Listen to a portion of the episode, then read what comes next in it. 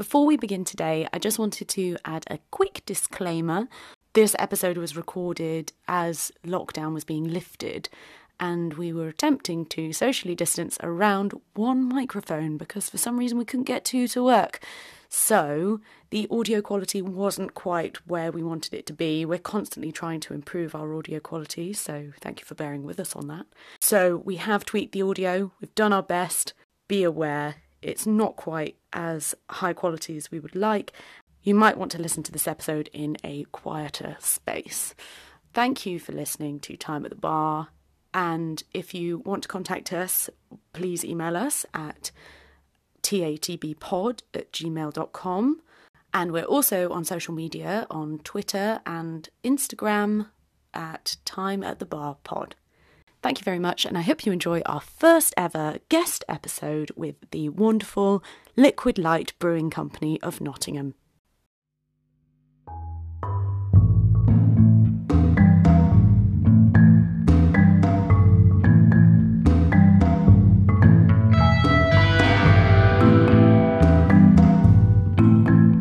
Hello and welcome to Time at the Bar. This evening we're here with Tom and Grace from Liquid Light Brewing. Very good friends of ours and family, some might say. Some would confirm the actual paperwork, I believe. I think so, yeah. Yeah, if you start digging through birth certificates, you might notice.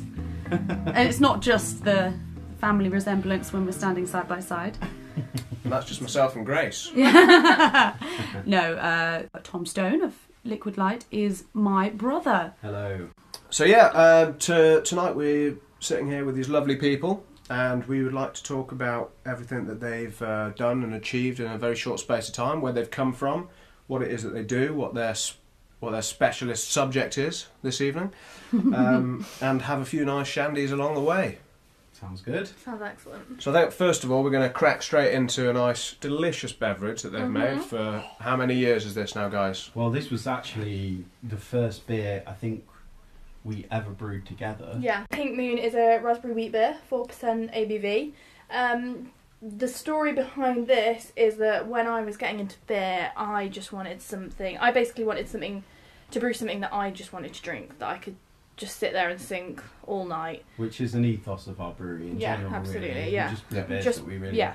So um, we gave it a go. Um, it's this sort of very simple wheat beer base with just a load of raspberries added in fermenter.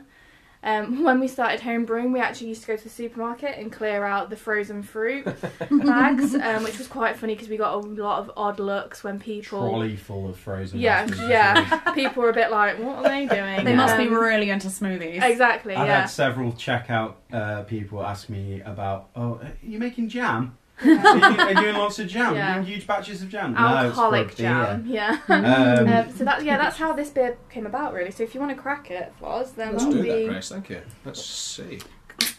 Oh! Did you just get that on that microphone? Because Let's find out where it No, no, was. Tom will kill you. We're far No, away it's enough fine. from the microphone. Um, it took a few goes before we, um, you know, So got, this got it is- how we wanted it. This is We- actually a crowler rather than a can. We haven't canned this beer for a little bit. Okay, so could you just also explain to people what a crowler is in difference to? So Okay. at the beginning of lockdown, um, yeah, so uh, just uh, for reference for everyone, we're, we're recording this. What date is it?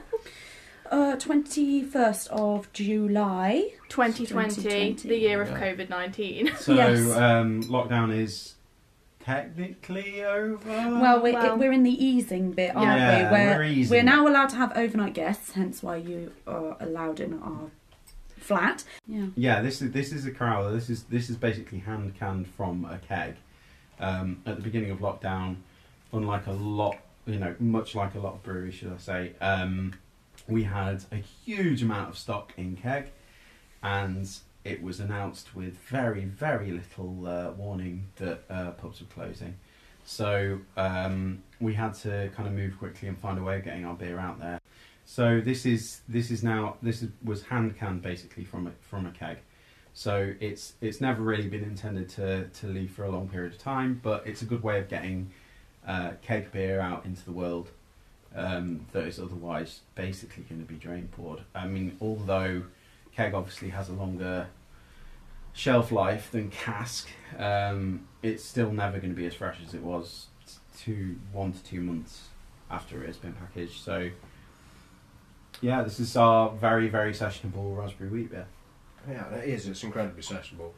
Every time I've had the beer in the past, you know, you, you see people sort of eye banging your beer from across the room, like, what the hell is that person having? I want to see yeah, that. it's um, So- it's been. Uh, we had a couple of permanent lines, and people, you know, go up to the bar and say, "I want the pink beer," I which almost- actually is a really good. We didn't. We never thought of that because Oh, obviously genuinely. raspberries, you know, yeah, we genuinely, it wasn't an intention to to to have a bright pink beer a, at a all. bright pink beer that, that that catches people's eye. I mean, you know, obviously, like vibrancy of a beer and, and vis- visual form in the glass is uh, obviously quite important. But um, it was never our intention. Our intention is flavour first. But it, the fact is, it just ended up being a little bit of a viral camp, like kind of marketing campaign Yeah, within yeah. a bar of itself. So if there's a keg on, people will go, "What on earth is that beer? I want it." And it, it, it sells. I think partially due to that, sells out extremely quickly once you get it on a bar. But it's funny, isn't it? Because you know, as you say about that sort of visual, you know, stimulus that you get with you know a beer, something like that, it just it instantly strikes people. And when mm-hmm. you say that, also to back that up, you know, the whole sort of ethos of the brewery is these, you know, the sessionability of a beer and the quality of the drinkability, um, which I think a lot of people sort of malign anyway, particularly in the sort of modern hype market. But that's a beer that not only does it look great and is very striking from you know from even at 50 paces, someone's like, I want that. What's that? Yeah, It's also a beer that is incredibly balanced. The wheat character still really shines through, yet the Mhm. raspberry just balances it out with a little bit of tartness, which sits alongside the wheat, gives it a nice, really Absolutely. refreshing, palatable, easy, and with the you know with the ABV, the strength of it, yeah. yeah. it's just it's so doable. I mean, you know, I Yeah. could drink probably 25 pints of it. And that was the idea. That was exactly always, yeah. that, That was, was- always the idea. I think one problem that um, we seem to come across is I think people expect it to be some sort of lactose sour, um, very very you know much stronger, sweeter. I think because of the colour as well. That Because of the colour. you know, you often get these dessert style beers, and I think there Yes. are often these bright colours, and I think that a lot of people, yeah, associate it with that. Yeah, and that was never our uh, plan for this beer whatsoever. We always intended it to be a quaffable summer pint, Mm-hmm. and even now we'll you know we, we can quite easily yeah. knock off a, Polish off a mini keg. a in mini an keg evening, within yeah. an evening and, Yeah. and then move on to other stuff. So yeah.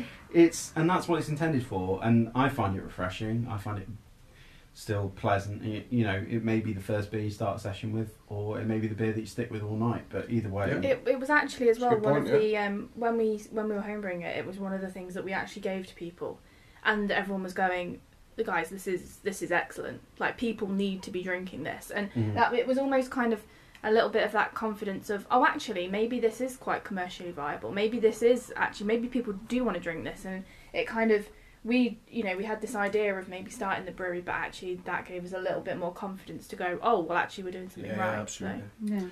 Well, as you've uh, already mentioned, Tom, the idea that um, people could come up to the bar and pick this beer and maybe session on it for the whole evening, or at least start on it. Mhm. What would your starting beer of a night be?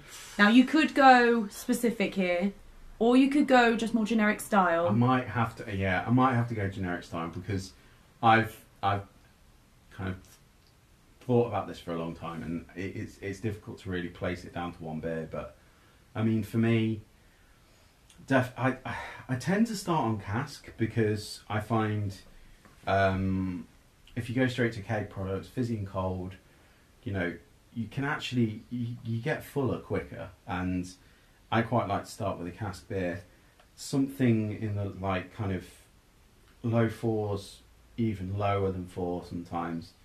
Pale ale, something hoppy and refreshing and crisp, is usually where I'd start, um, because you can always build up to your, uh, you know, imperial stouts or you know your lactose stouts or, you know, your crazy sours. It's just nice to start with a nice refreshing pint, Mm. especially on a day like we've had recently. You know, in a beer garden, there's nothing quite like even just a pint of bitter. Yeah. But pale ales predominantly. Nice. And Grace, same question to you. Um, so I'm a massive like fruit beer and sour fan. So, um, even to start the session, it's more than likely that I'll be drinking those sorts of things all night. Yes. So, I will probably head for if there's something like a lowish ABV sour of some description, I will probably go in for that first. And then I tend to kind of work my way up in ABV. Um, but similarly to Tom, pint of cask pale is always goes down well. Doesn't adjust. Mm. Doesn't adjust. Mm-hmm. Oh yeah. okay. So hunky dory. Uh, that's the next beer that we're having. This is a new one on me, so I'm really excited about this. It's a white guava, lychee, and mango sour. If you'd like to tell me more than what I can read on the label, that would be amazing. So it's uh, kettle sour with um, quick souring uh, lactose strain that Lallemand put out. Um, it's uh, for the first time in a, on a sour that we've done. It's a, mostly a pale ale base uh, rather than any wheat in there. Um, we want to see how we get the body in it with. It's more or less a, a pale ale base, uh, malt base actually, with um, added uh, souring and fruiting. Yeah, and then the fruit. So um, we got uh, we so all our, a lot of our fruit is um, aseptic puree that we use. Um, so the the lychee, had was more of like a juice consistency. Hmm. Uh, the mango was the the thickest. So the mango is basically a, a pulp, um, which smells fabulous when you Oh, put it into fermenter. I bet. I mean, tasting it Mm. now. Yeah. Cheers. That smells Cheers. lovely. Cheers. Cheers. Um, and everyone. Yeah, we, we always put our fruit in fermenter. Um, Mhm. That's generally how we, you know, tend to approach all our fruit beers. Hello. Mm, Yeah, because this is new for you guys. We only, well, we've actually, we, we've bought this out and it's already all gone. So this is one of the last cans. Well, that's a bad sign of a bad business.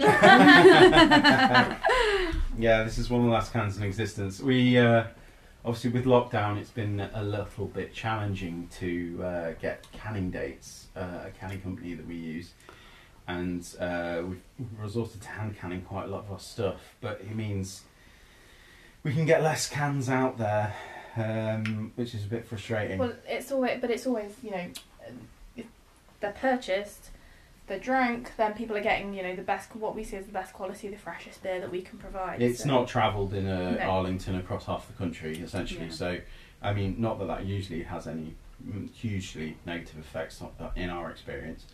Um, it's still always going to be better straight out of the tank into a can. So, it's it's it's you know Yeah. a double-edged sword. It's a shame that we can't get more done by hand, but we're working on that. We're pleased with this beer though. Um, we Mm. kind of intended it to come out at this time of year because we thought, you know, perfect. Well, we, I'd say beer garden, but more like actual garden. Yeah, garden, lockdown. yeah. But yeah, just a you know, just a sort of a nice smashable sour, really. Mm. Well, it's cracking. It smells absolutely sublime. And I often, I often struggle with sours because, um, just often I get them to they're too imbalanced, Yeah. and I just find that the sourness just comes straight through, like puckers hmm my face into oblivion. Like Yeah. it's like my face implodes in on itself, and then my stomach just hurts, and then I just don't really get any of the, the joy of drinking Mhm. the beer. Mhm. But this one, like that fruit flavour is so fresh and Mhm. so balancing. Yeah, that's one of the main things with this beer is we really, you know, using three fruits. When we use more than one fruit, we really want you to be able to taste that we've used multiple fruits. You know, so we wanted, we were very conscious of, you know, the quantities and balancing each fruit so that everything sang rather than it just being this Mhm. sort of tropical mush. You know. Yeah. So good. And uh, yeah, we we definitely thought about that in the recipe design. So we knew that the mango was going to be the thickest and probably the most pronounced flavour of the purees. So um, we added more lychee and guava than the mango, and um, I definitely feel like it was more of a balanced finish. Well, I mean that that's nail on the head for me. It's it's incredibly balanced. The acidity is just a really really nice, crisp, refreshing note at the end of it all. Mm-hmm. And it's um, I don't know what it is that you guys do, but whenever you do beers in this style, I think you absolutely nail them.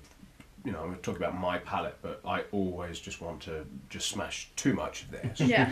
Um, but it's that acidity is so pared down. It's, Yeah. it's really, really present, but in a really, really back of the palate, refreshing, just down the gullet, but not burning way, which is exactly what I personally would say you want from this style of beer.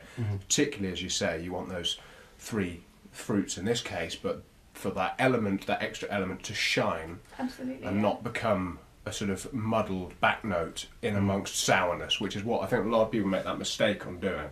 I agree. I 100% agree. Yeah, and we also we did this one in uh, mini kegs as well. Um, at the beginning we thought, well, I mean, I you know, as I've said, I love a I love a sour, but I was like, eight pints? Is anyone going to want eight pints of this sour? And you know what? It's sold so well, and people have been yeah repeatedly ordering, which I think Yeah. again is, is a lovely like we said, you know, going back to the sort of drinkability aspect of beers. That's what we aim to do, and if someone can sort of have a mini keg, then I think think we've got that with this one. So Mm. Yeah. Well, absolutely. And I think if you're not going soft and sweet, and you know whether that be on the you know your stout end of things or the New England style, um, then bitterness and acidity is the next thing that I think. Yeah. Not saying in that order. For me, you want something that just cleans itself up a little bit, and with this, that's exactly what it does. And it doesn't linger; it just leaves a little bit of fruit, and particularly on the burp, it's incredible. It just comes back up, very, very delicately balanced. That retro nasal fruit. Oh, yeah. yeah, it's there. I think um, as well, like you mentioned about the sourness or the bitterness, just just uh, kind of finishing it off. That would clean. I find that it cleans your palate and, and leaves you wanting more. Yeah, and it just absolutely. increases the drinkability. So let's bring up the next few litres, Tom. What do you mean you didn't bring more? no, I The winner. Yeah, absolutely fantastic. Yeah, very pleased with that bit. Nice little circa 72 or 71 Bowie reference as well. That's- Absolutely. Never goes amiss. Well, we were absolutely appalled that we'd not done a David Bowie reference yet. No, we So- had a few. Yeah, I was we've got- surprised actually Yeah. when I saw it. I was like, oh yeah, it's your first yeah, one. of course. Yeah, and we, we so we've got this. We've got our top secret list of names, um, and we we actually you know we have this list of names, and we think no, that's that's that style of beer. That just Mm. makes sense. And although it do, in the grand scheme of things it doesn't really matter, but Hunky Dory just seemed like a, a little bit of a wacky sour to us. But a know. smashable, like. Yeah, Yeah. you'd listen to it over and over again, and you'd drink this over and over. Absolutely, again. yeah. And I, and I, I see that its uh, sessionability belies its strength. Yes, You it's a wouldn't little think it bit. was five percent, but I think No. that's I think that's a nice element to it as well Yeah. because again, I don't I don't imagine you get that balance of body and mouthfeel Yeah. without it having its ABV. But I Mhm. mean, I, you know, I mean it's a beautiful can. Vibrant orange, Mm. and I know the colour of your van, so it's a van can. When you get that branding on the van, It- it's going is. to look disgracefully tasty. Yeah, so we've had we've had a couple. I'll of be beers. licking your van. We've had a couple of beers that would look uh, lab- beer labels that would look really good as uh, livery on the van, but um, one of them was the uh, Freak Out watermelon Oh, sour that we uh, did a while back, which we'll, we'll definitely rebrew. Again, Another uh, top a, favourite. Yeah, But a that's, Zappa reference. Zappa just, reference. yeah. But that's a much closer orange, and I do think looking at that, I want to see that covering our van. I think it would Yeah, be we couldn't do a Bowie reference without the can being in your face, bright. And then when you put the decals on the van, Yeah. I can come and lick them off. Which Which is a beef on. Hey, That's Also, maybe do you remember those? Uh, you know, those like scratch and smell. Wow! Yeah. maybe scratch and You sniff. scratch, it. scratch and Scratch and sniff sniff this the one, and this is Yeah. what this beer tastes like. You could have your full range. Well, actually, coincidentally, we we uh, dubbed our van Ziggy as we thought that it looked like a bright orange jumpsuit that David Bowie might wear. So Nice. it's uh, again a, a good, nice. He also sported quite bright orange hair for a while. Exactly. Yeah. Yeah, he had the yeah he had the Well, crazy orange hair. Incandescent with rage.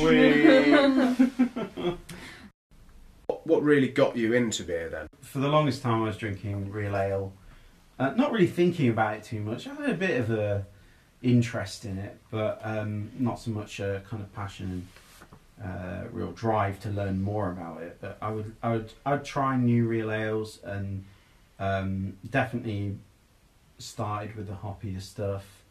You know, my evolution of drinking went kind of Castle Rock Harvest Pale to um, Summer Lightning, Hop Back, uh, onto Jaipur by Thornbridge, and then eventually uh, a little bit later was Brewdog's Punk IPA, which was actually introduced by you two lovely hosts uh, at our Nottingham Brewdog, which was Yep. one of the first in the country. Um, and that was that was kind of my like evolution into okay, I like beer, I like drinking beer. Oh, this is a slightly more interesting beer. Okay, we're getting very interesting now. To oh my god, this tastes like fruit. Are you sure it doesn't have fruit in it? And I'm, I pretty much seemed like vaguely remember asking a very similar question directly to you guys. Like, this tastes like grapefruit and melons and and mango. Like, are you sure it doesn't have fruit in it? Like, no, Tom, that's just hops. and that that definitely sparked something in me because I've always had a bit of a passion about uh, learning how things are made and the ins and outs of things, and uh, I, I think that really sparked something in me because it was turning something that has no business being as fruity as it is into into something incredibly flavorful and, and mind blowing, you know, as far as flavour is concerned. So, yeah, it's definitely uh, came from that kind of evolution, but definitely started with real ale. Yeah. Yeah. Um, and for me, it was very much Tom was finding all of these beers, and he was coming home with, "Oh look, I've just found this really new, exciting, interesting beer." Because hmm. at the time, I was kind of, you know, I was late teens, and you know, I'd go out of an evening and I'd drink Jack Daniels and Coke quite happily all night, and We've all been there. you know we I'd, I'd have I'd have a beer more than happy to have a beer but like Tom said wouldn't really think that much about what I was drinking and I think at the time it wasn't uh, obviously there was choice but I don't think it was so varied like I know a lot of the pubs that I used to go into they maybe would have a couple of like keg taps but you definitely wouldn't have go into a pub and have 10 craft like lines No. of Yeah, craft sure, or yeah, keg yeah. or you know um, so yeah Tom, ke- Tom kept coming home with all these uh, new weird and wonderful brews and I used to sort of try them and be like, mm, yeah, all right, you know, whatever.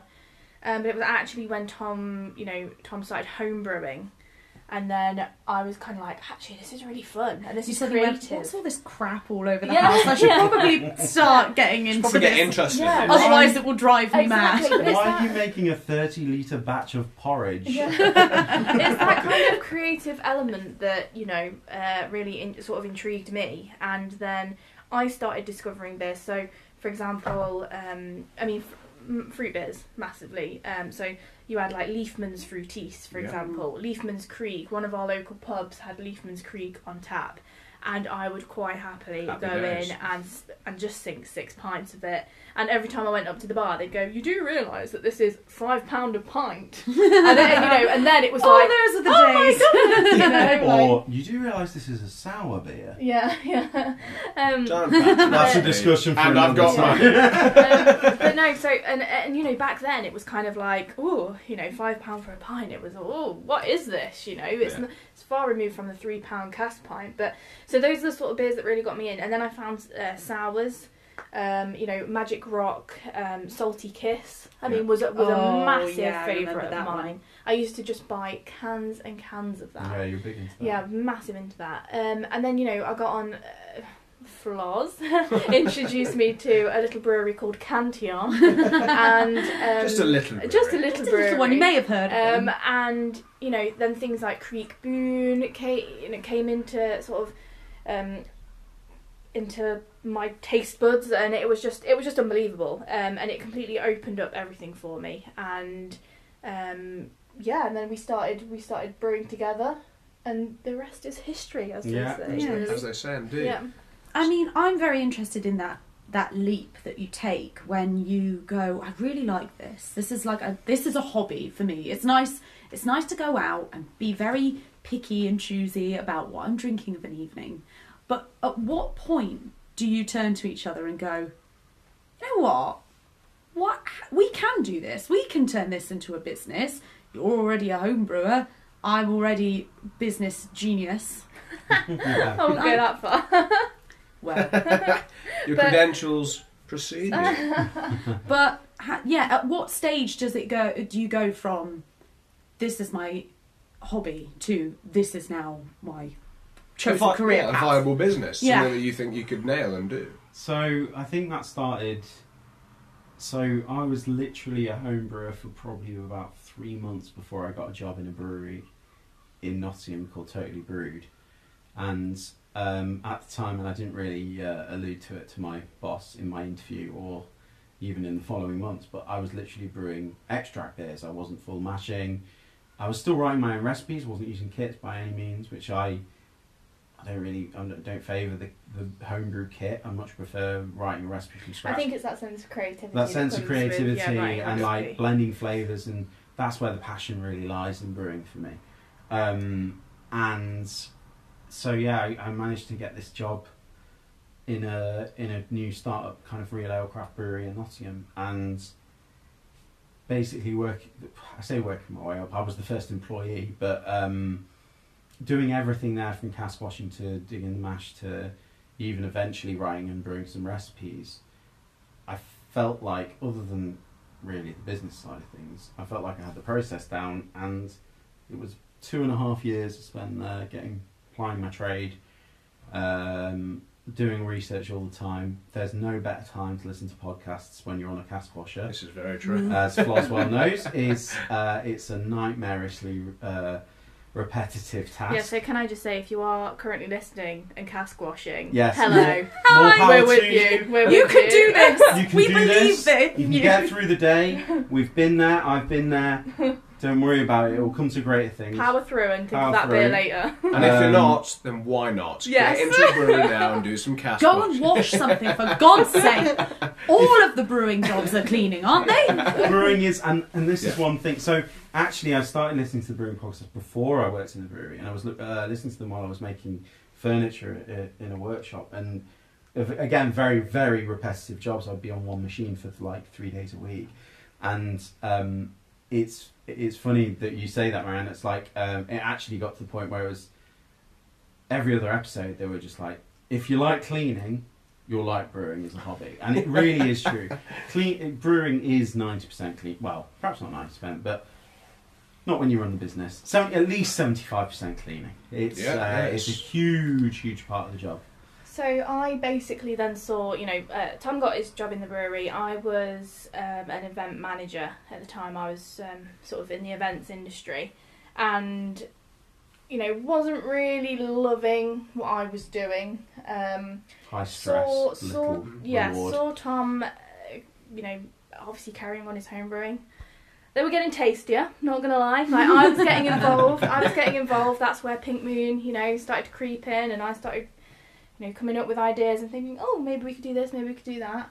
Um, and I'm very like, just sod it. Life's too short Yeah. and you know I have like I just had massive confidence, not arrogance at all, but just massive confidence in Tom, and thought that you know what I've got the skill set of the business and organisation side, um, with a little bit of help, you know, at the time on on the brewing side and on the creativity side, Mm. and you know Tom was massively developing his skills in the brewing side, and you know life's too short. We went into it thinking, let's just try it. You know, if Yeah, we yeah. try it and it doesn't work, we did it.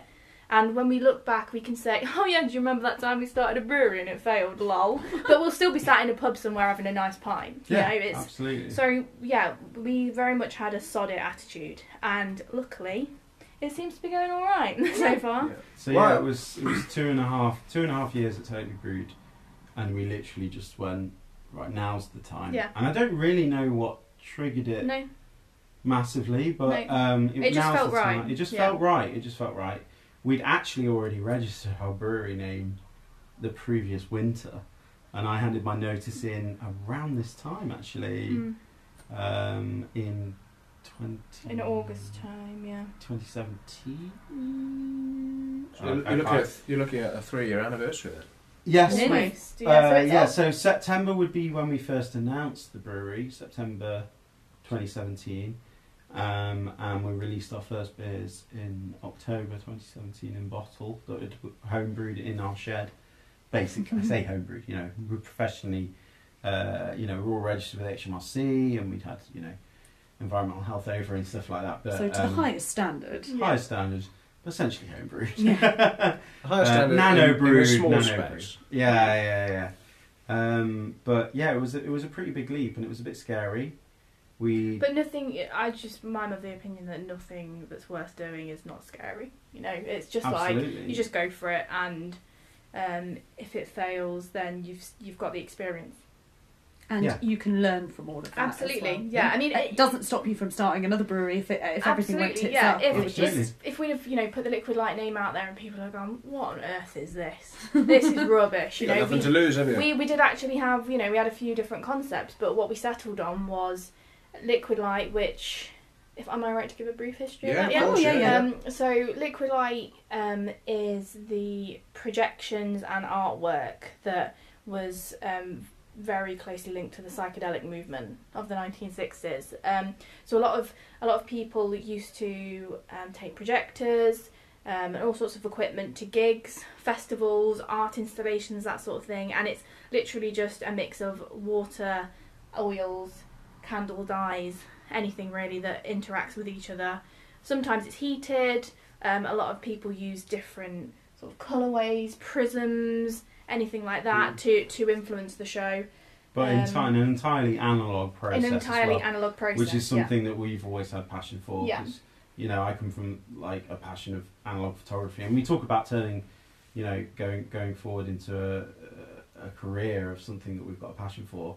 I always thought it was going to be photography, but it it never really clicked for me, and I felt I w- went into gig photography, and it never really led to anything. And I feel I felt like the the kind of era of really being able to follow a band around and take amazing like photographs and stuff had kind of passed. So uh, that didn't take. But yeah, the the analog nature of, Yeah. of liquid light photography, So- liquid light projection. The liquid light, yeah, was uh, basically an, an amalgamation of creativity, art, and music, and, it was so a little close. bit of science. and a little bit of science, um, yeah, which we just, Just thought encompassed everything, and it was, it, you know, it was um, a movement which was very closely associated with a lot of the bands we loved. Yeah. Um, you know, Pink Floyd, psychedelic bands. Yeah. Um, you know, Even people. going on to like heavy metal and prog, Yeah, there's still like a, and then further into kind of doom metal and stuff. There's there's this constant like uh, Almost like a throwback. throwback to the to the uh, like Roger Dean uh, covers of uh, the seventies prog albums and stuff, and yeah, you know, absolutely. it's yeah. definitely something that's taken on by a lot of doom bands, and that's that was just the progress that you know we could see throughout, like the the the artistic influence through all these bands just really carried and and uh, you know spoke to our our kind of passions. Yeah, so art, music, and science, liquid light, all came together, and it just clicked for us. yeah, Lovely. absolutely. Excellent. So that uh, you know, you've mentioned a couple of times, obviously the artistic approach. You know, small amounts of science, ha ha ha. Um, but massively, one thing that comes across not only in what you, you know you guys sort of wear, you know, on your on your sleeve as a passion, but it obviously works as name uh, its namesakes into your beers. Yes. Music. So tell us a little bit about a little bit about that. You know, that you've got a huge musical influence behind you. So I mean, both me and Grace, have, have, well, we actually met through music. We.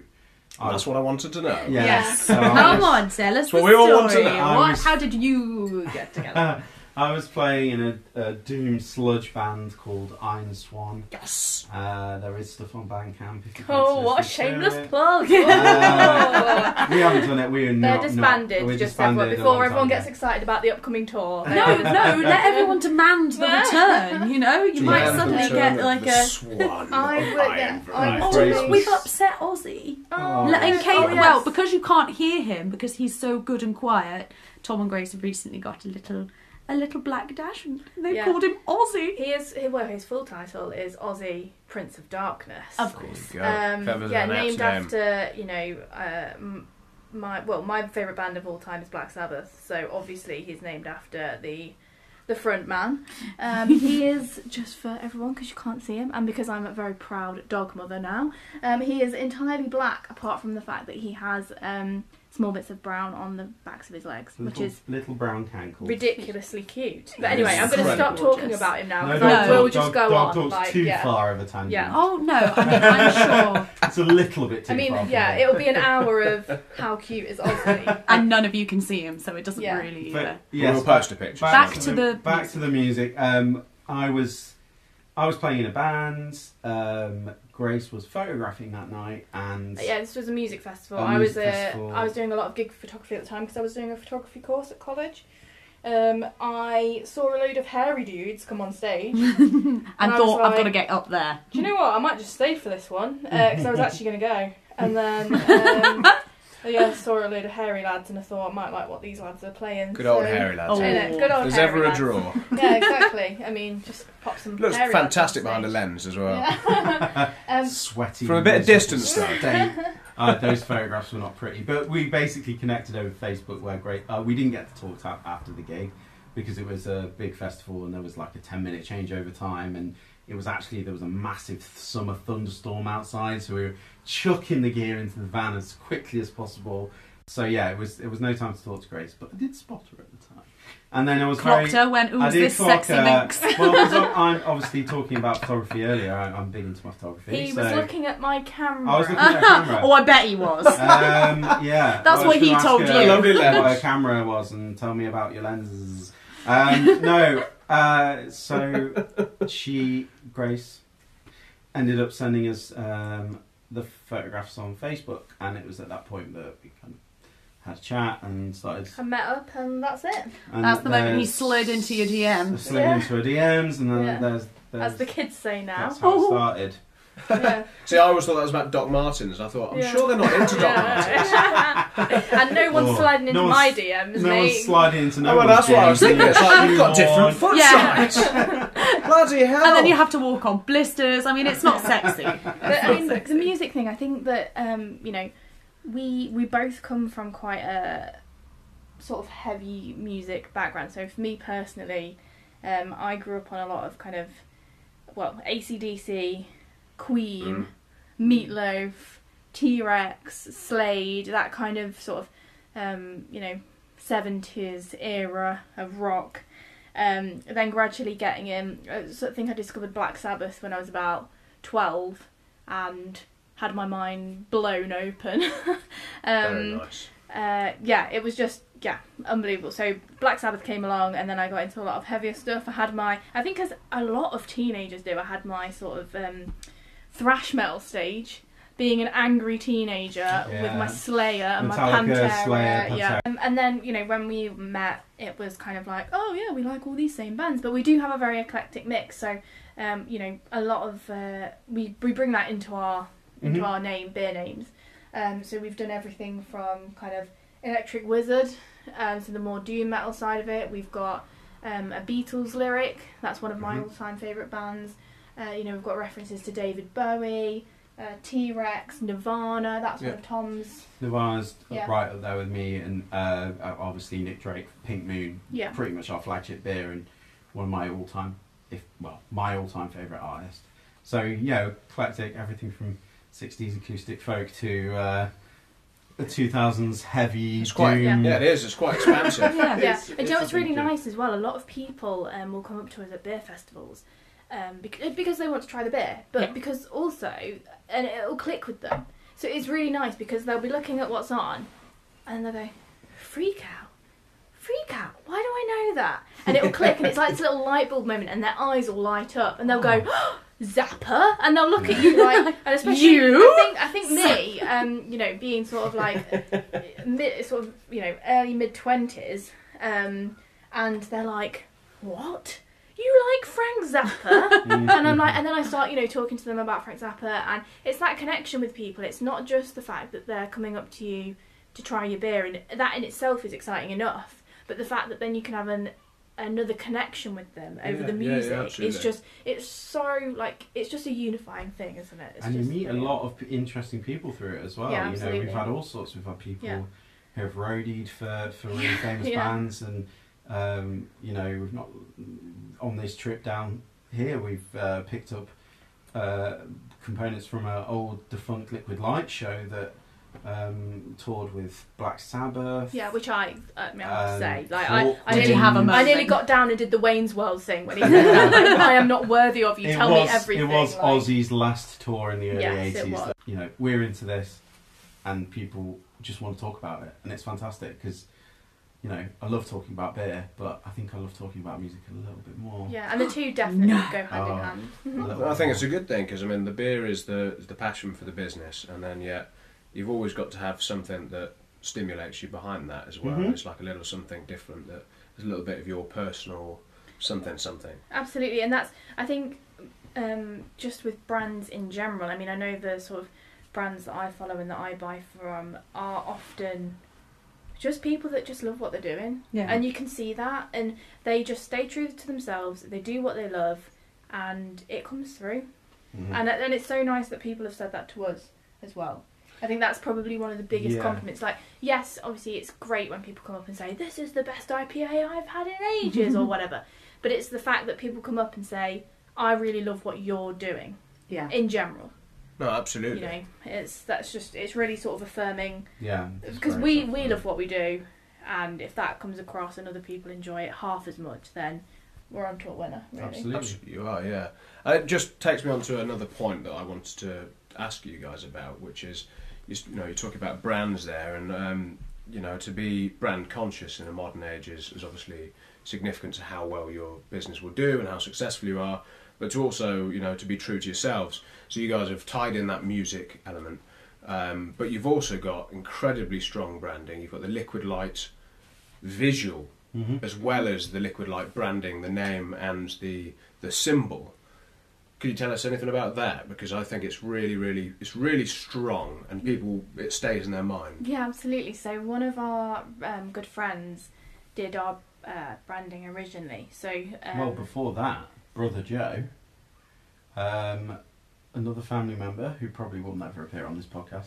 Uh, he well, actually, I tell you what, he's actually writing the music for it. Oh, there you are. So, brother Joe, who writes the music for this very podcast, um, he actually, we were all sitting down watching a uh, documentary on Pink Floyd one night, and there was footage of them in the UFO Club, and we were desperately. This was before we even registered the name, and we were desperately trying to think of a name for the brewery because we knew we wanted to do it, and um, he suggested Liquid Light Brewing Company. So.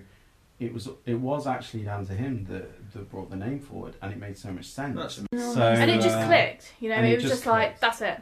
Yeah. Don't even It's think genius. it. Yeah. It's such Yeah. a good name. So ultimately, Syd Barrett's behind all of it. Exactly. Syd Yeah, we've got a Barrett's lot, we owe him a lot. Um, yeah. and then yes, yeah, so we um, one of our good friends um, was doing some design stuff, and is basically just an all round absolute magician at everything he does. Yeah. Um, he was one of those people, like uh, just going back to the previous point of those sort of like minded people. So you get people coming up, you know, talking about music. He just got it.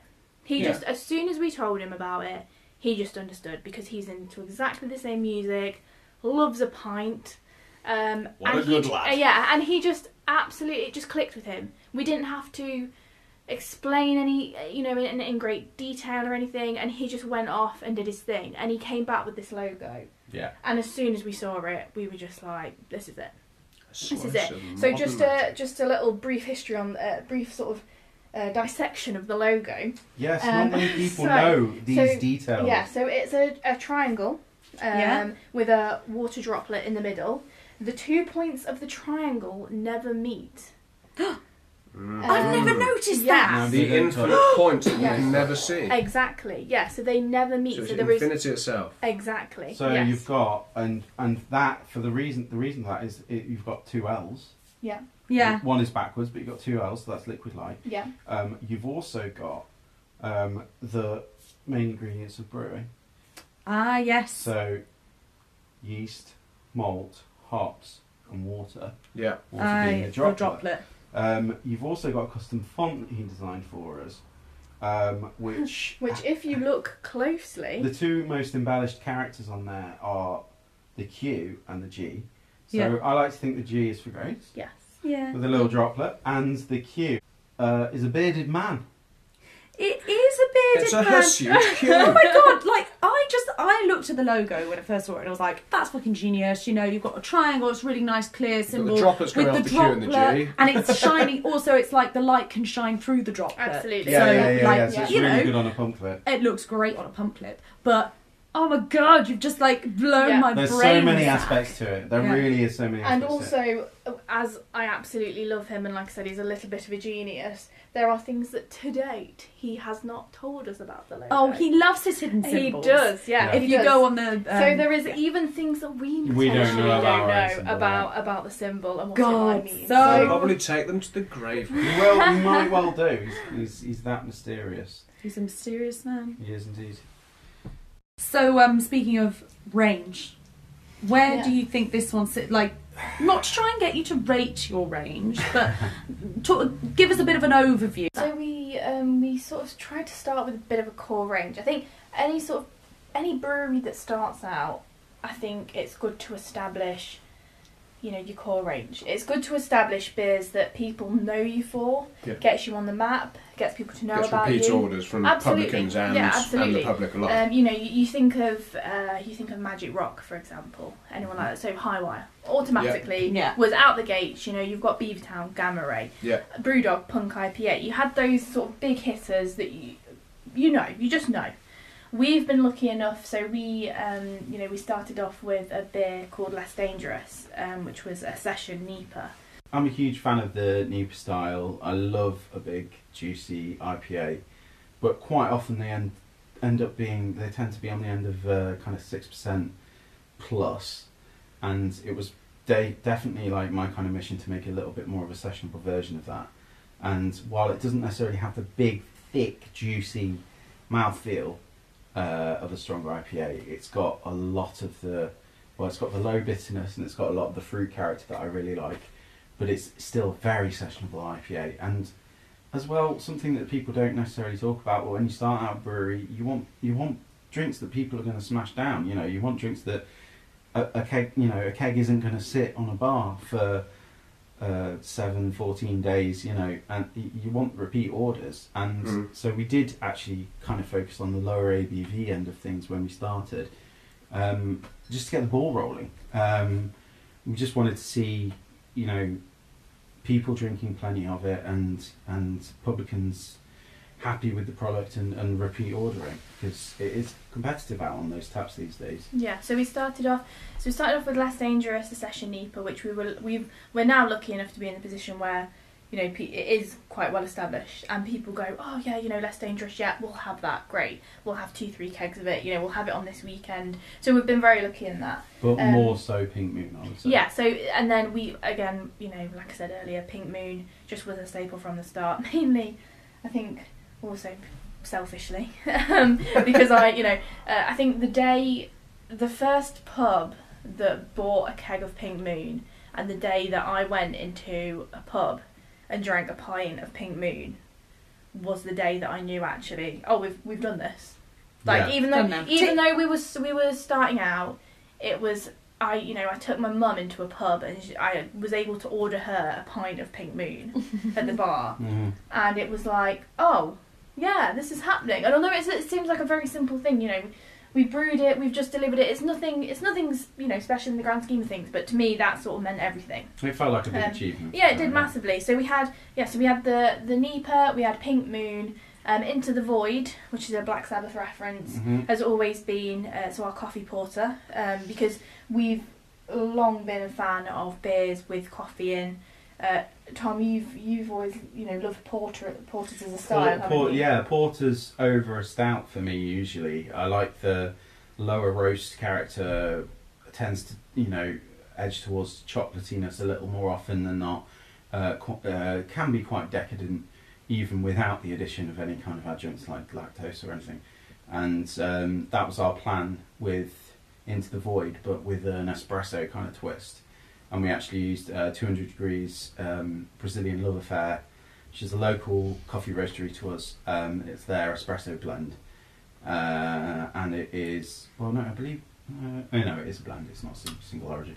Um, and interestingly, references a song in itself. yes, well. exactly. Yeah, yeah. So there's yeah, you you see it quite through our uh, our whole process. George but- Duke, if I'm not mistaken. Yeah, I think so. Um, It all ties back to It all- Zappa. it all ties back. Um, so it's uh, yeah, that beer in particular is a is a favourite of mine. We don't tend to brew it as often as we used No, to. we sort no, we we try to do different sort of versions and incarnations, and actually, that brings us on to so that core range, we coming out the gates, we kind of wanted to prove to people that we could consistently brew, you know, good quality beers of varying styles.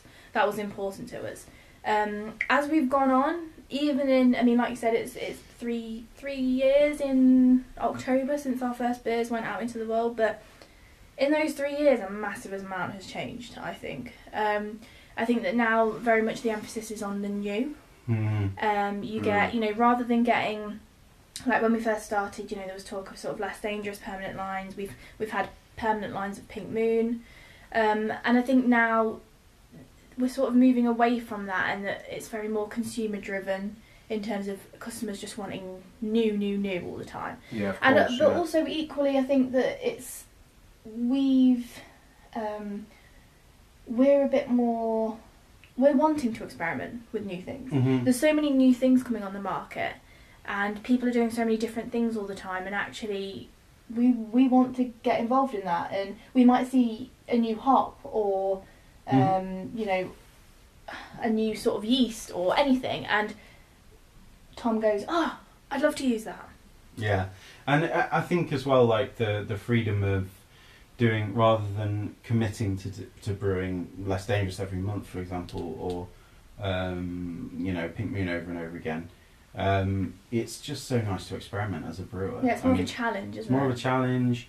Everyone in like as a brewer and any brewer you talk to will en- will agree. You know, brewing a new beer it's a much more enjoyable brew day. Um, you know, you've you've worked or on can be recipe. incredibly stressful. Or it can be incredibly stressful. yeah. But then at the end of the day as well, you know, if anything goes wrong, oh well, it's a new beer. Yeah. It doesn't have to hit a spec that we've No, got no, pre- exactly. pre-written. Um, so you, know, you can quite often salvage uh, issues that uh, you know, kit-related issues, for example.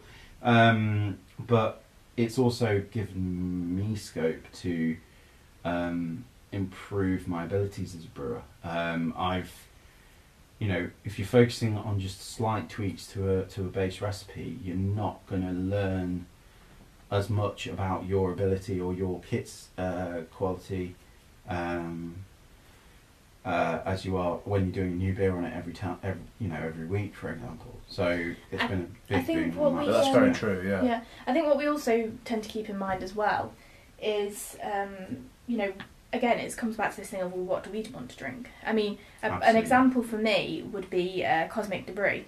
If we got a pound for every time we've already said Frank Zappa during Yeah. this, um, so Frank you know Zappa, what, Frank though? Zappa's Donate it estate all might to get- yeah, charity. I know. Um, so Sorry, Frank. uh, I mean, Rip. we love you. No, he'll be we into you. it. I'm Um, sure he yeah, will. so Cosmic Debris uh, is our blueberry gose, and it was again, it was just something where I think, just as people, I think this is why you've got to love what you do because as people who just we we go to the pub, we want to try new beers, we want to you know have a few pints on a Friday night, whatever, and you think right, well, what would I like to sit here and drink?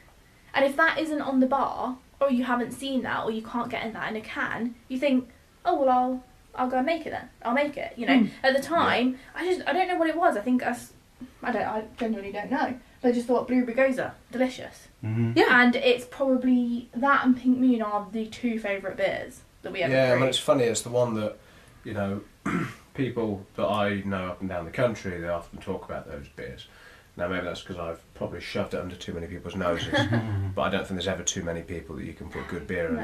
uh, in front of their nose. And um, but there is there is something very special about that element of what you guys do, and I think the fact that you made that just instantly just be a, a thing. It's like it's a normal thing, you know. And You, people will put all sorts of things in goses these days, and there's very much that approach. But to have got something that works so well and still highlighted the ever so slightly sort of you know well more than ever so slightly, but the salient quality of that beer, Mm. and also allowed the you know the little notes of coriander and a little bit of sharpness to shine through, whilst also not becoming uh, a sweet fruity puree mess in a glass. Which I think is often what happens when people start Yeah. chucking things like that. Yeah. It just it's still remarkably refreshing and well I'm going to say it once again but dangerously sessionable Mm. you can you know, I've, I've watched I've watched people cure hangovers with it and I've watched people start the next day's hangover Yeah, yeah. I think, uh, yeah, going back to as we mentioned before about balance of flavour and, um, Yeah, absolutely. Cosmic is one of those beers where you've got a lot of elements uh, playing against each other. Well, with each other, but also against each other. You know, if you go too far on the salt, it becomes unpalatable. If you go too far on the coriander, it becomes unpalatable. If you go too far on the pu- blueberry puree, it doesn't necessarily become unpal- unpalatable, but it would also it would then just be basically a, a smoothie. Pudding. Yeah. Uh, which uh, you know there are a lot of necessarily smoothies a bad thing. a lot of smoothie yeah. style beers out there, and, and you know I have no problem with them, but that's not something that we've ever intended to do. Um, I've always strived for balance as a brewer. That's been absolutely other than uh, beers that I enjoy drinking, which is number one priority. Number two priority is always balance and drinkability, and Mhm. if you don't think about those things at least a little bit, you end up with something that someone might have a third of in a bar and then set down and go on to the next beer. I I want to see people drinking pints of my beer. I want to see people really enjoying it and going back for more Yeah, yeah. because it's something that's a little bit of a rarity in the craft beer scene at the moment. People want the new, new, new, and the next, next, next. But I like to see people repeat drinking a lot of our stuff, and that's why drinkability and balance is so important. I think that's also something. So when we applied for the Thirsty Games, um, the Indy Man BeerCon Thirsty Games, I think that's something that um, they sort of picked up on was the fact that you know at the starting gates we actually had quite a wide range, but one of their comments were they were all just so, you know, it was the drinkability. Yeah. It was you know no matter what sort of style you liked or your preference, actually you could pick any of them up and quite happily you know have a session on them. So- Yeah, which is, I mean, I, I per, from a personal standpoint, I, I think it's something that's lacking in a lot of, uh, you know, the modern brewing industry anyway. Which I'm not necessarily saying is a bad thing, but there's a lot of emphases on, as as you guys have both said, you know, the the, the newness and something exciting, and it's wow, it's this, but it's doesn't necessarily mean that you're making balanced beer. It's probably something that blows your head off for like 30 seconds, and then you've had a third of it, and you move on. Which again that's as I say that's that's all part and parcel of the you know the modern the modern scene. But to have that variable skill mm-hmm. to be able to create all these different styles and yet still central to the whole notion which to me beer is still refreshing it's a drinkable thing and Mhm. historically replaced water and to still have that in your mind that it's Mhm. it has the ability to quench thirst and still have the quality to be able to drink. And I'm not saying to go absolutely ludicrous and go. No, can we just say disclaimer: drink responsibly, Yes, everyone. drink like, responsibly. when we say drink pints, drink them responsibly. Yeah. Well, I said 25 pints, and I don't mean that. Yeah. 24. Yeah, But- twenty-three on a bad day. yeah, yeah. Depends how much you've done the night before. But no, I mean that you know is a very serious point, and um, and it and it and it is that that your beer has that drinkability, but it's also it's it's just so well created. And so when the guys at Indy Man obviously had you along there, and it was something that I was thinking about with you know when you talked about how much has changed over the last nearly three years. Mhm. You know, you said straight out the gate, drinkability was a big thing. Indy Man were responsive to that. You ended up in the Thirsty Games, which Mhm. was great, and you know, a boon just to be there. Yeah, But absolutely. you did have an enormous amount of success from doing so. Yeah, well, we won. We won the thirsty game, but I think the victory itself uh, was fantastic, an incredible moment in our lives, and a huge, huge achievement that we'll, you know, always, always be so pleased with. Um, but it was the experience of the whole thing that really we took away, and the Yeah. contacts we made and the friends we made. Yeah. It's such a friendly festival. It's such a fantastic event. Yeah, I mean, I think we need to do a little shout out to Yonder, Yeah. Yonder Brewing and Blending, and also Donzoko, Gonzoko. which we to this day continue to be in contact with. Yeah. We have been in contact with over, you know, the past three years. Just absolutely cracking people. yeah, wonderful just- people. It was it was a pleasure to be on the bar with them, and also it's for not only for us and obviously the progress that we've made, but it's been an absolute pleasure to also see both of those do so well. Oh, Yeah. absolutely, and I think it's great, It's great credit to you guys to have to have won that accolade. But it's great credit to all of you because all three of you as breweries, you know, it's it'd be hard to split, you know, because the different styles of beer, Yeah, and you all do yeah. it so so well. Yeah, and that was what was interesting about the competition actually, because there was the kind of you know yonder.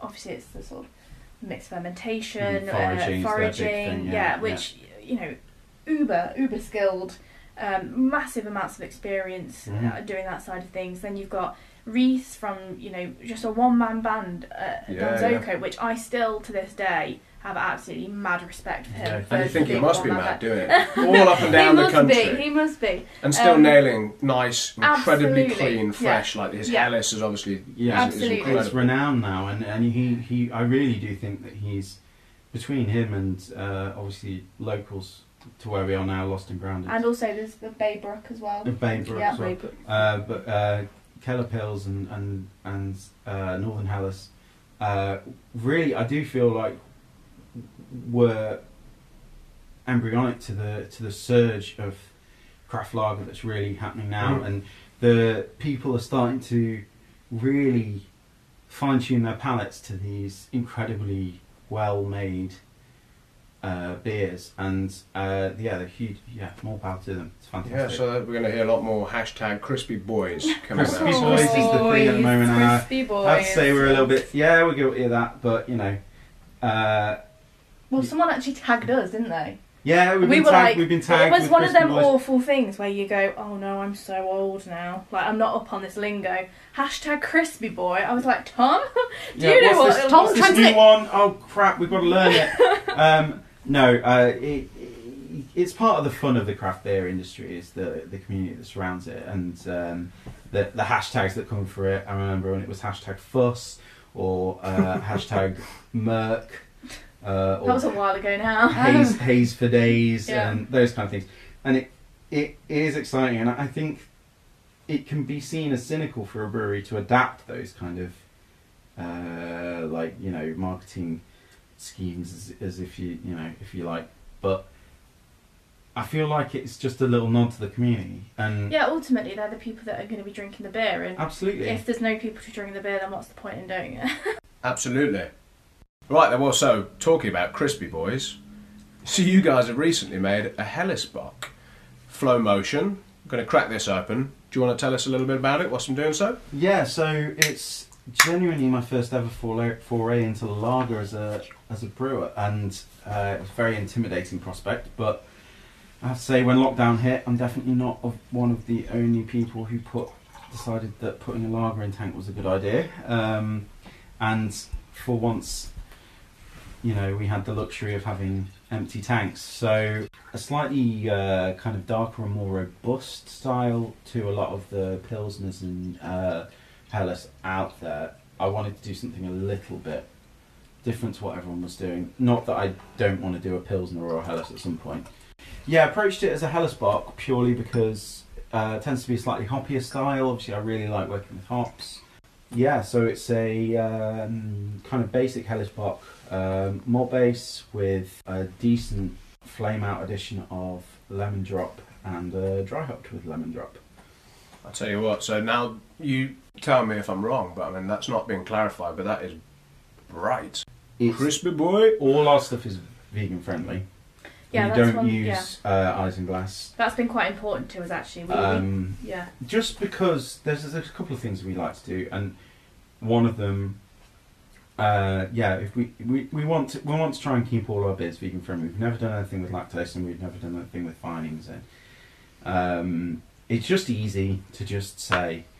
People ask, "Are your beers vegan friendly? Uh, do you have any vegan friendly beers?" You just say, "Yes." Yes, our All beers are them. vegan friendly. Our Yeah. beers Yes, are vegan so friendly. much easier. yeah. and it's just I don't of- really believe in in finings. No, we want we want all the products to just be as natural as possible. Mm. Yeah, and it's a great, you know, it's a great uh, thing because you know, not just that more people are vegan now, but it gives a lot of people options that maybe where they've got allergies or this, that, and the other. Yeah, But you also are saying ultimately, well, we can make beers, and it's not making a sacrifice to make them for No, everybody. not You're all. not sacrificing Not the quality. In fact, actually, a lot of the time you've gone, we're emphasising the qualities here. This is Yeah. a good quality beer. You've not gone, oh, we just haven't found it, and we haven't tried to do.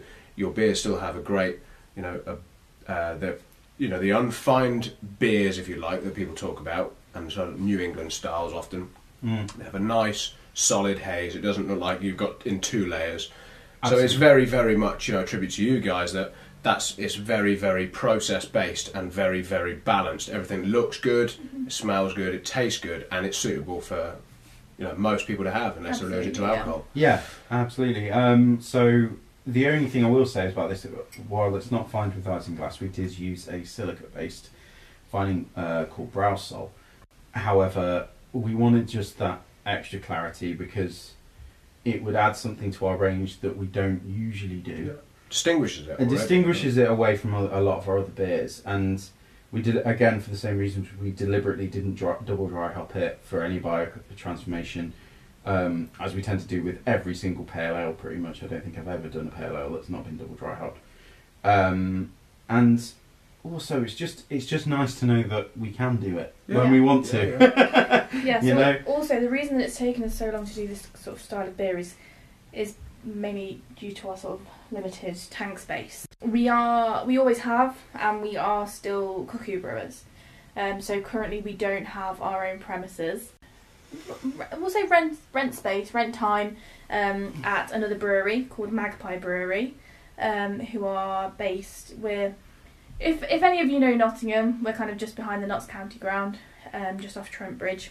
So we have two fermenters that we regularly use there. One of which is our own uh, 12 barrel uh, double skin conical fermenter that allows us to do a lot of the more modern kind of e- double dry hop kind of beers that we do.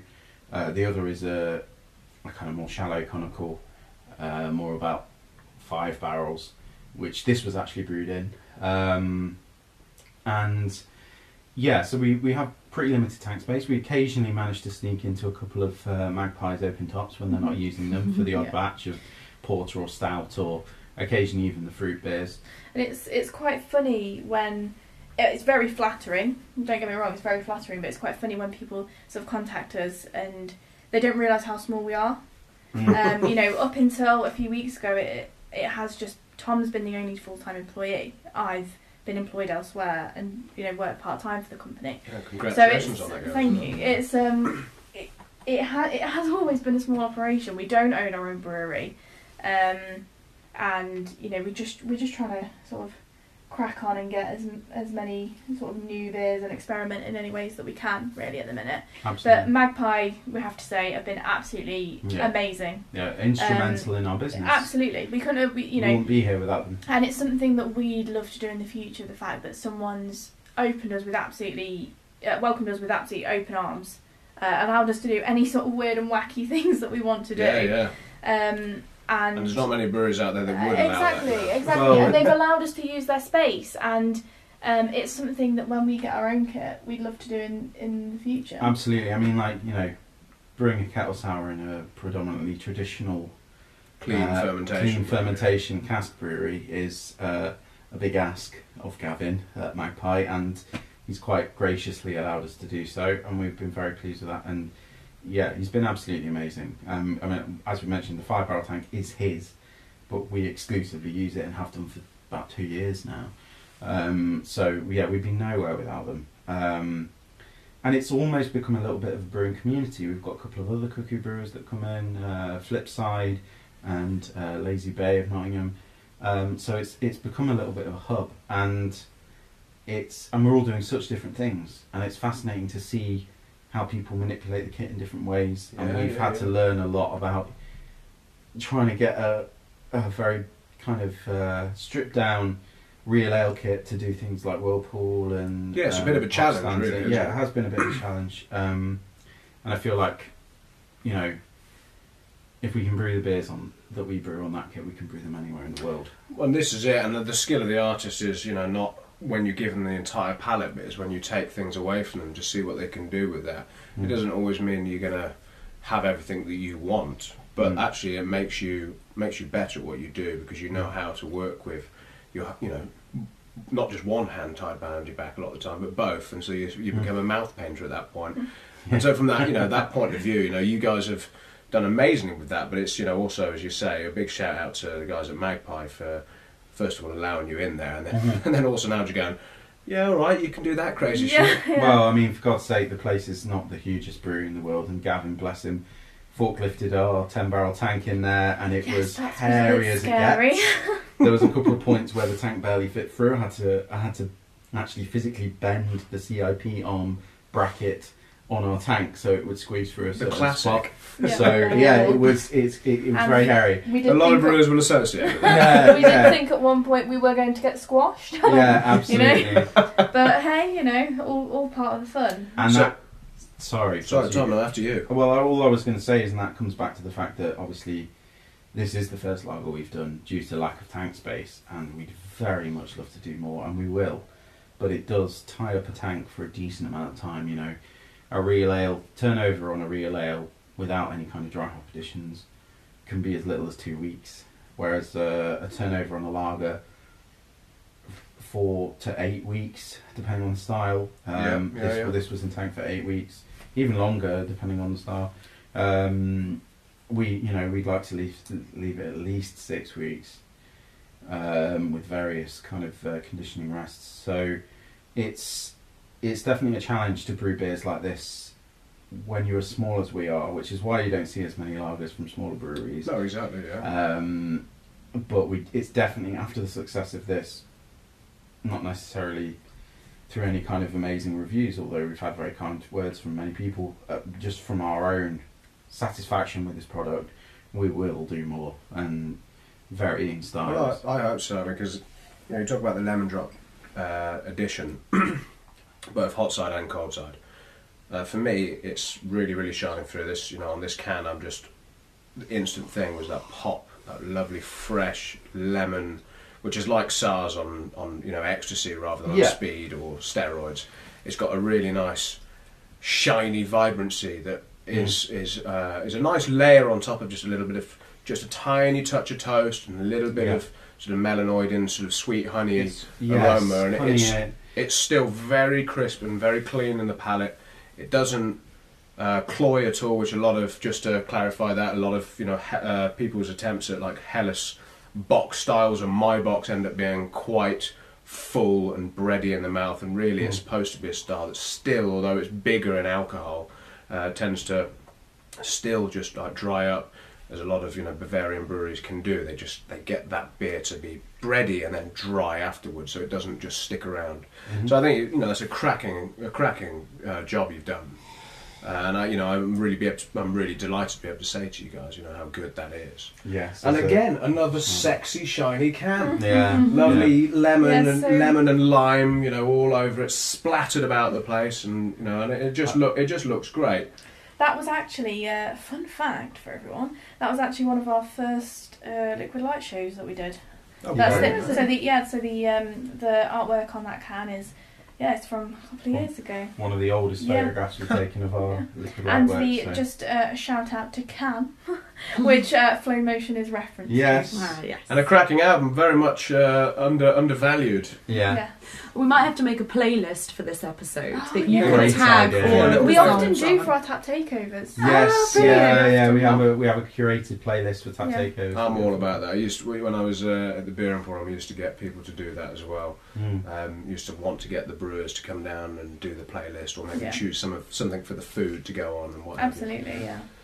So I mean, we've talked about where you're at now and what you're you know you're doing and able to do uh, miraculously on the on the kit you've got, and um, but you did actually start out with a little bit more humble approach to your, to your brewing. Can you tell us just a little bit about that? Yeah, so we actually started in our shed um, in Sneinton, where we live. In When we say shed, we Lit- mean a a literal literal, a literal garden shed. You know, we don't garden mean like shed. an outbuilding. Your standard, No. your standard buy from B and Q, pop the four walls at the Exactly, south, drop the which we on did, yeah. Which we did. Uh, little 70 litre homebrew kit uh, that I'd kind of cobbled together over the years. I was working at Totally Brewed, and a little larder fridge that we used to ferment two fermenters at a time. So, you know, four kegs worth, 30 litre kegs Yeah. worth at a time, brewing at any one point. So, really very, very little beer. And we, Um, you know, we've still got that kit, and you know, although we've not had much time recently, our intention is still to, you know, brew sort of smaller batches, mhm. you know, just for experimentation. Yeah. Um, and if then a couple of kegs of a one-off go out into the world, then that might be something interesting to get feedback. Look from out, people. festivals. Sexy Yeah. stuff's gonna, when festivals restart Oh, again. Yeah, yeah, yeah. and. Um, in 20 yeah. years. Yeah. And we have done that. We have done that over the years. Is p- produced something completely mad and new on the on the little kit, and something we wouldn't necessarily be able to do or afford to do on the big kit. Um, so yeah, it's it's definitely something we want to continue, perhaps even going a little bit wild with it. But Ooh. Ah, I know. That's it. Mm. The room is filled with the smell of Spaceball Ricochet. oh yes. So, Spaceball Ricochet is your la- latest release? No, the um, the lager's slightly after it, I think, but slightly um, after, but this is one of your more. recent Recent, beers, Yeah, Yes. yeah. only so this was canned a month ago, I believe. and we've almost sold out. Already. a handful of cases Really left. surprising. So it's our New England Pale Ale. Um, we've been working on this style for a long time, and uh, between New England Pales and New England IPAs, and obviously a lot of people are doing it, and it is a very popular style. But it is a personal favourite of ours, which is why we've been trying to perfect it for so long.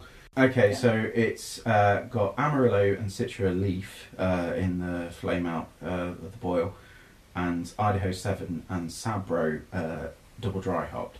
Now, Sabro is a little bit of the flavour at the moment. Uh, it's a pretty damned new hop. Its uh, lineage is. Uh, I think it's a Neo Mexicanus variety, so Right, a wild uh, South American um, Mexican variety. very strong coconut aroma and flavour. Kind of more modern favourite hop flavours such as you know tropical fruit and stone fruit. Um, it therefore for me was the instant choice for a collaboration with some of our favourite hops. Um, and I feel like we've struck a balance in this where the coconut isn't so dominant. It can put a lot of people off, and it still has put people off with this beer. Um, Yeah, it's quite. It's very. I've always found um, people's palates very interesting, like Mhm. massively interesting. So, um, yeah, as soon as we said coconut with this one, a lot of people were like, "Whoa, well, I'm not having that." I don't like like coconuts. coconut. And also, what's quite interesting is going back to Pink Moon. uh, Some people see that as uh, they have Pink Moon and they go, "Oh, it's so tart." You know, and I've always found whatever Mm. beers we've done, I've always found people's palates so it's just fascinating. yeah, It is It's fascinating fascinating, how isn't it? everyone perceives Uh, everything. the palate's like a differently, yeah. fingerprint. It Mm. really is. Yeah. Everyone's is different, um, and some people are so sensitive to some things. I'm particularly sensitive to a couple of brewing faults, which uh, is quite useful. Yeah, you see, whereas I'm I'm far more sensitive to bitterness. You're very sensitive to bitterness and I- not at all sensitive to sourness. No, so uh, yeah, I, I can drink sours all day long, and I'll have a sour. Um, go, oh yeah, Tom, try this, and he'll have it, and absolutely like crinkle his face up and go, that's just like, how are you even drinking that? Um, Mhm. I just don't detect that, but I'm yeah quite susceptible to bitterness, which is why I'm a, a Mhm. big fan of the of the New England, Yeah. because it's so Um, low in bitterness. which is what yeah. And back to this beer. So this is the, accom- the you know accumulation of uh, years and years of experimentation with this style, and probably my favourite beer we've ever produced. Next to one other we we might go on to discuss, but I'm so very very proud of it. It's it's got everything I ever wanted from a New England, as well as the interesting character that the Sabro brings along. So it's like a little Yeah, well- twist on the completely agree on, on that, the yeah. style. So soft, so low in bitterness. We're a little bit limited in that we don't have a canning line, so um, occasionally we have to send the beer out and hope that the canning line can drop a lot of uh, hop residue out, and sometimes a little bit of it makes it into the can. So um, not the end of the world. not the end of the world. Hop burn is something that everyone is quite, you know, used to these days. Yeah, I mean, just drinking it now, actually, I'm I'm I'm getting an awful lot of that it's sort of pineapple stone fruit kind of. Yeah. Mm. and it all brought to like this kind of really soft, creamy finish with the coconut flavour from the from the Sabro, and it it really does make it feel like it's almost got lactose in it or something, which, we, as we mentioned before, we don't ever use. So um, yeah, a real a real strong point for us and a real highlight of, of my brewing career, if I'm honest. It is also Yeah, yeah. so just to hint on the on the name. Uh, so Spaceball Ricochet is a reference to T Rex, um, and was actually one of my dad's favourite songs, which is why we did a little nod to him on this bit. Yeah, I mean, well, I think that if, if you're ever going to make a tribute to anybody, not only Marc Bolan, but Yeah, the gentleman himself, that is a cracking way to do it. That's the best tribute you can give to somebody. It Yeah. fucking yeah, is. absolutely. Very, Absolutely. very pleased. And this is a beer that I know I said it to you guys personally, but it's just everything that you want, everything that you guys want. But for me personally, I'm not a massive, uh, massively into a lot of New England style beers because I actually find them quite imbalanced. But this has everything I think it, the style should have, which is just just enough bitterness to back up the natural sweetness, which is again, as you say, it's almost got that, that lactose kind of body and sweetness, which it's not there. It's all the you know the, down to you guys cleverly you know putting together your choice of yeast and your water profile and you know and and the choices of um, grist as well, and it's just fantastically balanced. Um, and bloody hell, it permeates the room. It smells magical in here right now. You can smell it. Put that joss stick out. You can, you can smell it more than socially distanced away. As the moment you crack the can, it's Yeah. yeah. Which is why quite- it's the quite beer of the day. Yeah, Absolutely. Socially distanced beer for all the people. there we are. Yeah, very Maybe we very should put on the can. I've tried a few New England IPAs from some of the more like popular breweries mm-hmm. recently that have either all tasted the same or just been so overpoweringly palate destroying with the hops that you just that yeah, like you were saying, Floss, there's no balance to them. This is the first one, and I'm like, I think this is the only one I've tried which really does make me want to go back for another. That doesn't completely take away my chance to taste another beer, or just to taste the same beer again and again, Yeah. and to come back. And like you've already said about your other beers, to keep coming back. You want people to come back for those beers, and I think you've really achieved that with this, and Well, thank in you. particular this one. I this is my favourite. I think that you've And made. if you don't mind me making a point after that, um, so uh, one of my obviously the well the inspiration for this style is um, the Alchemist Brewery, and they you try Heady Topper and Focal Banger, and you tell me they have no bitterness in them. Hmm. They absolutely do. They do. And it's one thing that the brewers have actually commented on in interviews I've seen. They're very, you know, touched that and and and you know, kind of humbled that their beers have, intro- have basically inspired an entire style that's swept the globe. But at the same time, they're like, well, if there's one thing I'd change, it's the complete lack of bitterness. Everyone's taking the And bitterness out. Yeah, that And balance that you got, you got. I'm not saying a New New England IPA should be bitter by any means. no, I want it to be smooth and low bitterness, but it needs a little kick. a little kick to make it imbalanced. palatable Yeah. and re- and drinkable and drinking many of. You know, you got you've got to be able to sink a couple, Hmm. especially at these at the lower end of the scale. You know, with this this is uh, four point eight. You know, I I'm not going to go in and have one four point eight one half of a four point eight beer in a pub. No. you want to be able to drink a few pints of it. So and that's exactly Again, please So drink true. responsibly. I'm just going to keep responsibly, reinforcing absolutely. that. We're not encouraging anyone But to just smash remember, pints. we'd all take a million poppadoms over a million sweets. Well, It's true. I could I could eat a pack of poppadoms much more readily than I could eat a pack of Starburst. Yeah. yeah, absolutely. So it's yeah, it's all about balance, and I feel like we've struck it with this. I'm very pleased with the body and the mouthfeel and the character and the hop character coming through, but just that hint of bitterness coming through. Well, speaking of inspirations for beer styles, why don't you tell us a little bit about your personal inspirations for Well, as mentioned, obviously the guys at uh, the Alchemist, huge inspiration, but um, a personal hero of mine is Jamil Zainasheff of Heretic. Uh, listened to all of his podcasts back to front, and I'm still Should we shout out that podcast? Name the podcast. Uh, yeah, so it's the the Brewing Network. Um, uh, Jamil did a couple of different podcasts on that. Uh, Brewing with Style, which is where they basically would focus on a style of beer. With Mike Tasty McDole. Exactly, yeah. Foz knows him very well. Um, I love that voice. And It's my real uh, voice. Yeah, he just puts What's this the one one? on for the podcast. You put this one on for the Yeah. John podcast. Palmer. Uh, Brew Strong? Brew Strong, Bruce with Strong. John Palmer, the the man who literally wrote the book on water in particular, but brewing in general. Yeah, Um, fantastic book for any aspiring homebrewers out Yeah. there as well. It's the one to get. I mean, there's lots of great books, but How to Brew How by to John Brew Palmer. by John Palmer is an absolute. We'll must. cover it.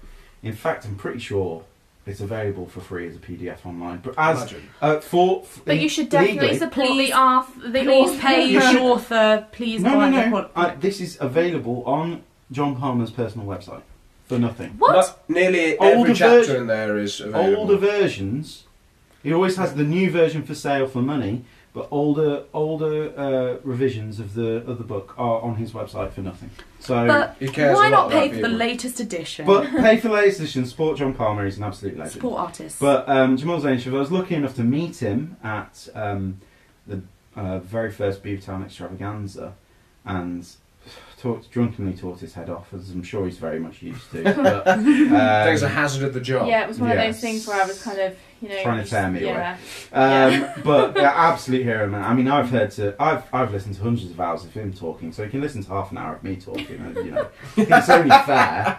Um, Direct but- exchange. uh, yeah, that's an exchange. Um, no, absolute hero of mine. Um, A very nice guy as well. very nice guy, and but it's his extremely thorough approach to brewing um, that really inspired me. Um, he's really dedicated to the science, and I mean, before he even started Heretic Brewing, he had won a gold medal in every single category in the American, in the American homebrew Homebrew competitions.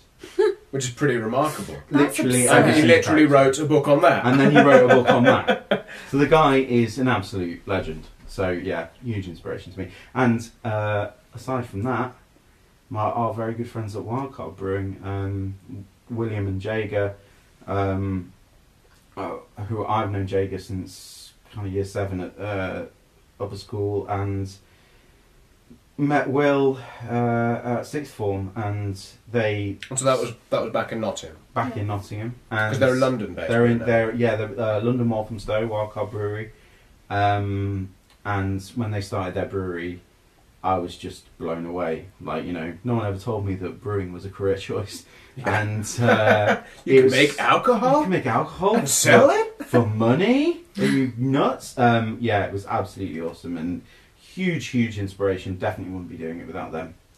Um, and you know, we've been connected with them ever since. Yeah, I mean, for me, uh, I would say that you know someone who's massively influential for me within the brewing industry is Jaega. You know, she she does so so much for. Uh, she's just a massive advocate for, for women in the industry. yeah. Um, and you know, putting across the point that it is okay, no matter what background you have.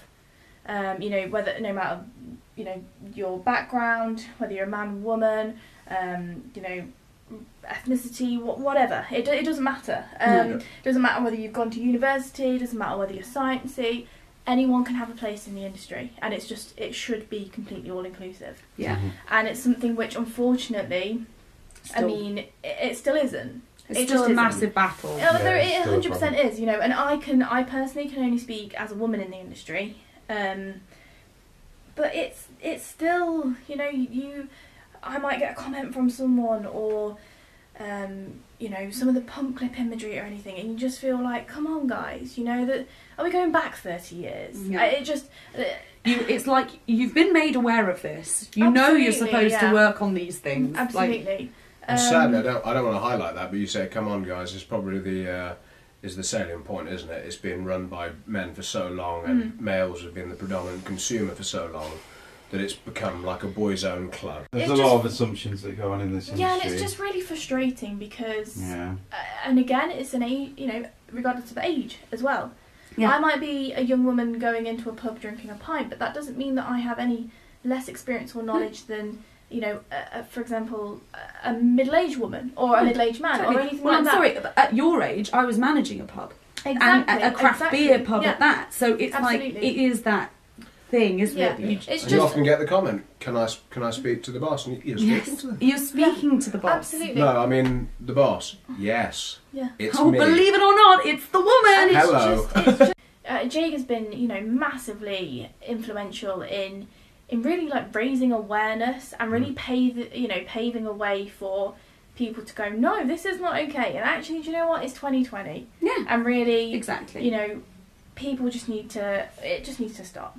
Exactly. Um, and it's also, I think, uh, you know, so I, I organised a, an International Women's Day brew, and we sort of had a bit of like a Q&A session after. And what upsets me the most about it all, it's not this kind of attitude, this these predisposed ideas. It's, it, you know, people will think what they want to think. We can't stop that. But it's actually the the lack of confidence that it then gives people Mm. you know, I was talking to so many women uh, and young women as well, who, or even you know, older women who will go into a bar and they don't want to go up to the bar to order because actually they feel judged or they feel like oh they'll just talk to the husband or they'll they'll just talk to their partner you know and you shouldn't feel like that going into a pub a pub has always been you know and should be a safe space it should be a place that you can go in Absolutely. It's a community Socialise, it's a space, and that doesn't exactly. denote gender. no exactly or age or race or anything Exactly. um, and yeah, J- Jaega's just massively influential in that. And she, Mm-hmm. I went down to her International Women's Brew uh, a couple of years ago when we first started, Mhm. and she's given me the confidence to go, no, like that's not okay, and actually call out on things. And hopefully, in a way, I'm passing that on to other people as well. Yeah, and I think that's where that's where it all starts, isn't it? You know, it, ta- it takes one person to say it and then pass that on. It's like a baton. You can share that, and suddenly the whole country's alight with that feeling. Yeah. That's exactly what we need, because it's it's uh, prejudice and bias and it's sexism that's probably historical, which um, it needs eradicating quickly because it's it's lunacy. Yeah. And as I think It's- myself and Maz talk about a lot, Yeah. we don't have this industry Mm. without women. Women brewing, yeah. 100%. women But people like to publicans. that's the history of the no. industry. Yeah. Stay tuned for episodes on women in beer Mhm. because Women in beer. there's going to be a plenty of them, and you're going to be sitting right back, Floz, in your little squeaky chair, Nice and calm. nice and calm as you please. We've had some And very I will calm be going nights. off on some rants. Yeah, well, Hopefully, with uh, other women to support me in those interviews. Undoubtedly so. I know we've got a few people lined up already, Yeah. so that's going to be very exciting. But I just want to say just there about Jaega as well. I mean, I know she's um, Jaega, sorry. She she's done so much on so many fronts as well. You know, her media presence has also been an enormous positive. Yeah. Um, for Hugely. ethnicity within brewing, Yeah. as well as uh, gender in brewing. Yeah. And I know this is sounds like a bit of a plug because I don't really know her like these guys do, but I'm sure, I know she's got a book coming out le- either later in the year or next Mhm. year. Yeah.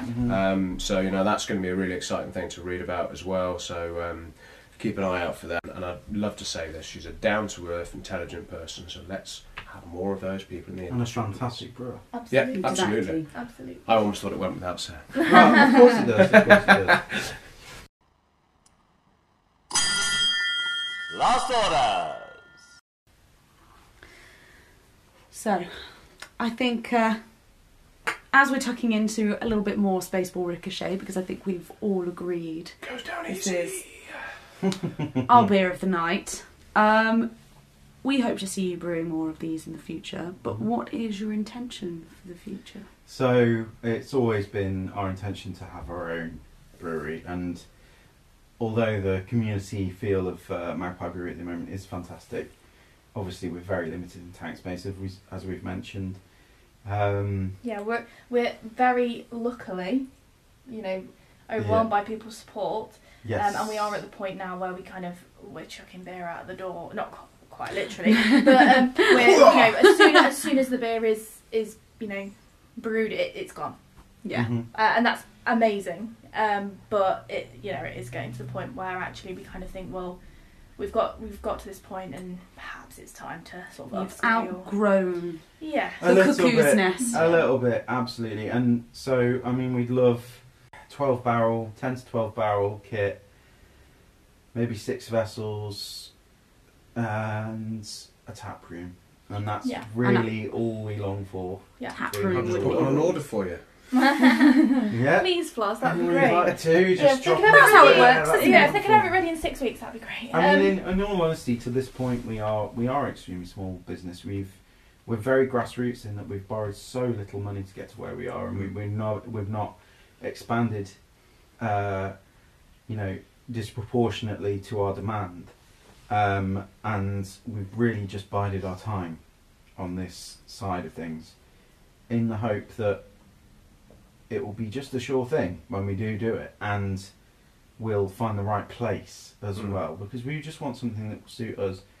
We want a we want a tap room. We want to be able to have gigs, even maybe even recording facilities, yeah. That kind of thing to support local musicians. Yeah, and some sort of like artist space. You know, it just it, space. basically we want we want a space that links in to the science, the music, and the art, everything that we're about. And Mhm. and we think that you know when we find the right place, I think we'll, it'll just fit. Like the name, I think it'll just be we'll just know. When, we'll just when know and it, we'll yeah. jump on it, and then Yeah. that'll be us. and that's that's our yeah. There's no world domination plans. No, you're not not. planning on opening sites in other countries No. and other continents. No, we've There's a very serious case of overexpansion on a lot of breweries' parts. Yeah. And we all, you know, I'm not going to name names, but we all know breweries that have gone too big too soon, and it's been hugely detrimental to the quality of the product and their general perception in the public eye. And we, more than anything, just want to stay true to ourselves. And I don't care if I'm earning minimum wage for the rest of my life. I just, we just want to do this, and that's that's all we're gonna do. Can I also just say sorry if you can hear a little snoring that Ozzy the the Dachshund is currently on his back. The Prince of Darkness is Prince- very content. He is. He's just Ozzy, I was making a very snoring, poignant yeah. point then, and you were Ah. interrupting me. It's With his damn cuteness. his So- goddamn cute. But I think that's central to the whole thing, isn't it? You want people to be able to do what they do, enjoy what they do, and love it. And Do what you want with love in he's your on his back, happy as a pig in shit, as they say. exactly. basically. or, or a dashant in a with bed. all of his favourite friends around him. yeah, yeah. Legs splayed, chilled Yeah. out. And that's an artist, it's a musician, and it's a brewer, and a scientist. So. Yeah. He's three in one. And we're gonna get Ozzy on the packaging team. Yeah. yeah, I mean he's he's got little legs, but I think he could be a Oh. hard worker. Oh, He'll snore his way to victory. Oh, he- he's yeah, but he's got little legs, but he's got four of them, and he can Exactly. get going. Yeah, which is two better than us. So You should run your conveyor belt. You could be a green canning oh, brewery. there we are. There are. you go. Right. We'll make a big hamster wheel for we need. Ozzy. Sorry, we that need to run stop this a bit podcast immediately and go and plan that right Just now. don't, don't let Peter know about it because he'll be furious. I mean, no, Peter is not Ah, a person. But. Dogs like to run. We'll just give him his exercise. That's all. Yeah. Mm. So, finally, then, guys, a very, very small but massive question. Mm. Last orders. At the beginning of the podcast, we asked you what you would start your session with, and now we are rounding that up with what would your last beer? The very end, the bitter end, as you're lying on the floor of the brewery, having lifted your last bag of grain. it's all just gone wrong. You're lying there. What would you reach for? What would your final drink be if every beer in the world was within reach? Right. Okay. I. So hard. Hello, easy question. Uh, oh my goodness. You go, Grace. I think So, you've got an idea. With questions like this, I think you just go with what comes to mind straight Gut away. feeling. Yeah, d- a gut feeling, yeah. Cantillon Kriek. Oh, and it's a solid start. that is a bold one. Yes. Yeah. Oh, That's That's hard to top. that's a cracking batting average you've set up Yeah. there. That's a cricket record. And I think that that's no nice because that rounds up everything that's your, you know, all these flavours you began your love affair with beer Yeah. with. That I mean, that's my tr- like every every year. That's my birthday present. Yeah. Like I have, I pretty much have one bottle of it a year, and it's like a it's like a fine cigar. You Yeah. know, I'll I'll take it out into the garden and I'll just sit with my bottle and I'll be Come happy. rain or shine, Come you're just rain going or to shine. sit in the garden. Yeah, Ah, and- delicious. yeah, and uh, that's that's the one. That's the Cantillon one for me. Kriek. Yeah. Cantillon Kriek, I think that's a good gut feeling you've got Exquisite there. choice. Come on then, Tom. I know Oh. you've been struggling I, with I- this. Honestly, I've been labouring over this question. I have no clue. Uh, I, I like too many beers. I am. I have a rather eclectic taste, and Give us a style then. every time I think of a style, I think of another style. Ah. Even styles is difficult. Um, I. So I'll, I'll give you what I think as a, s- as a relatively sober mind um, would probably be something a hazy pale ale, an absolute classic, probably something like Steady Rolling Man. Nice, a very good choice. Undefeatably, consistently brilliant beer, but I know what I'm like at the end of the night. I want something strong and I want something dark, and it would have to be some sort of imperial stout.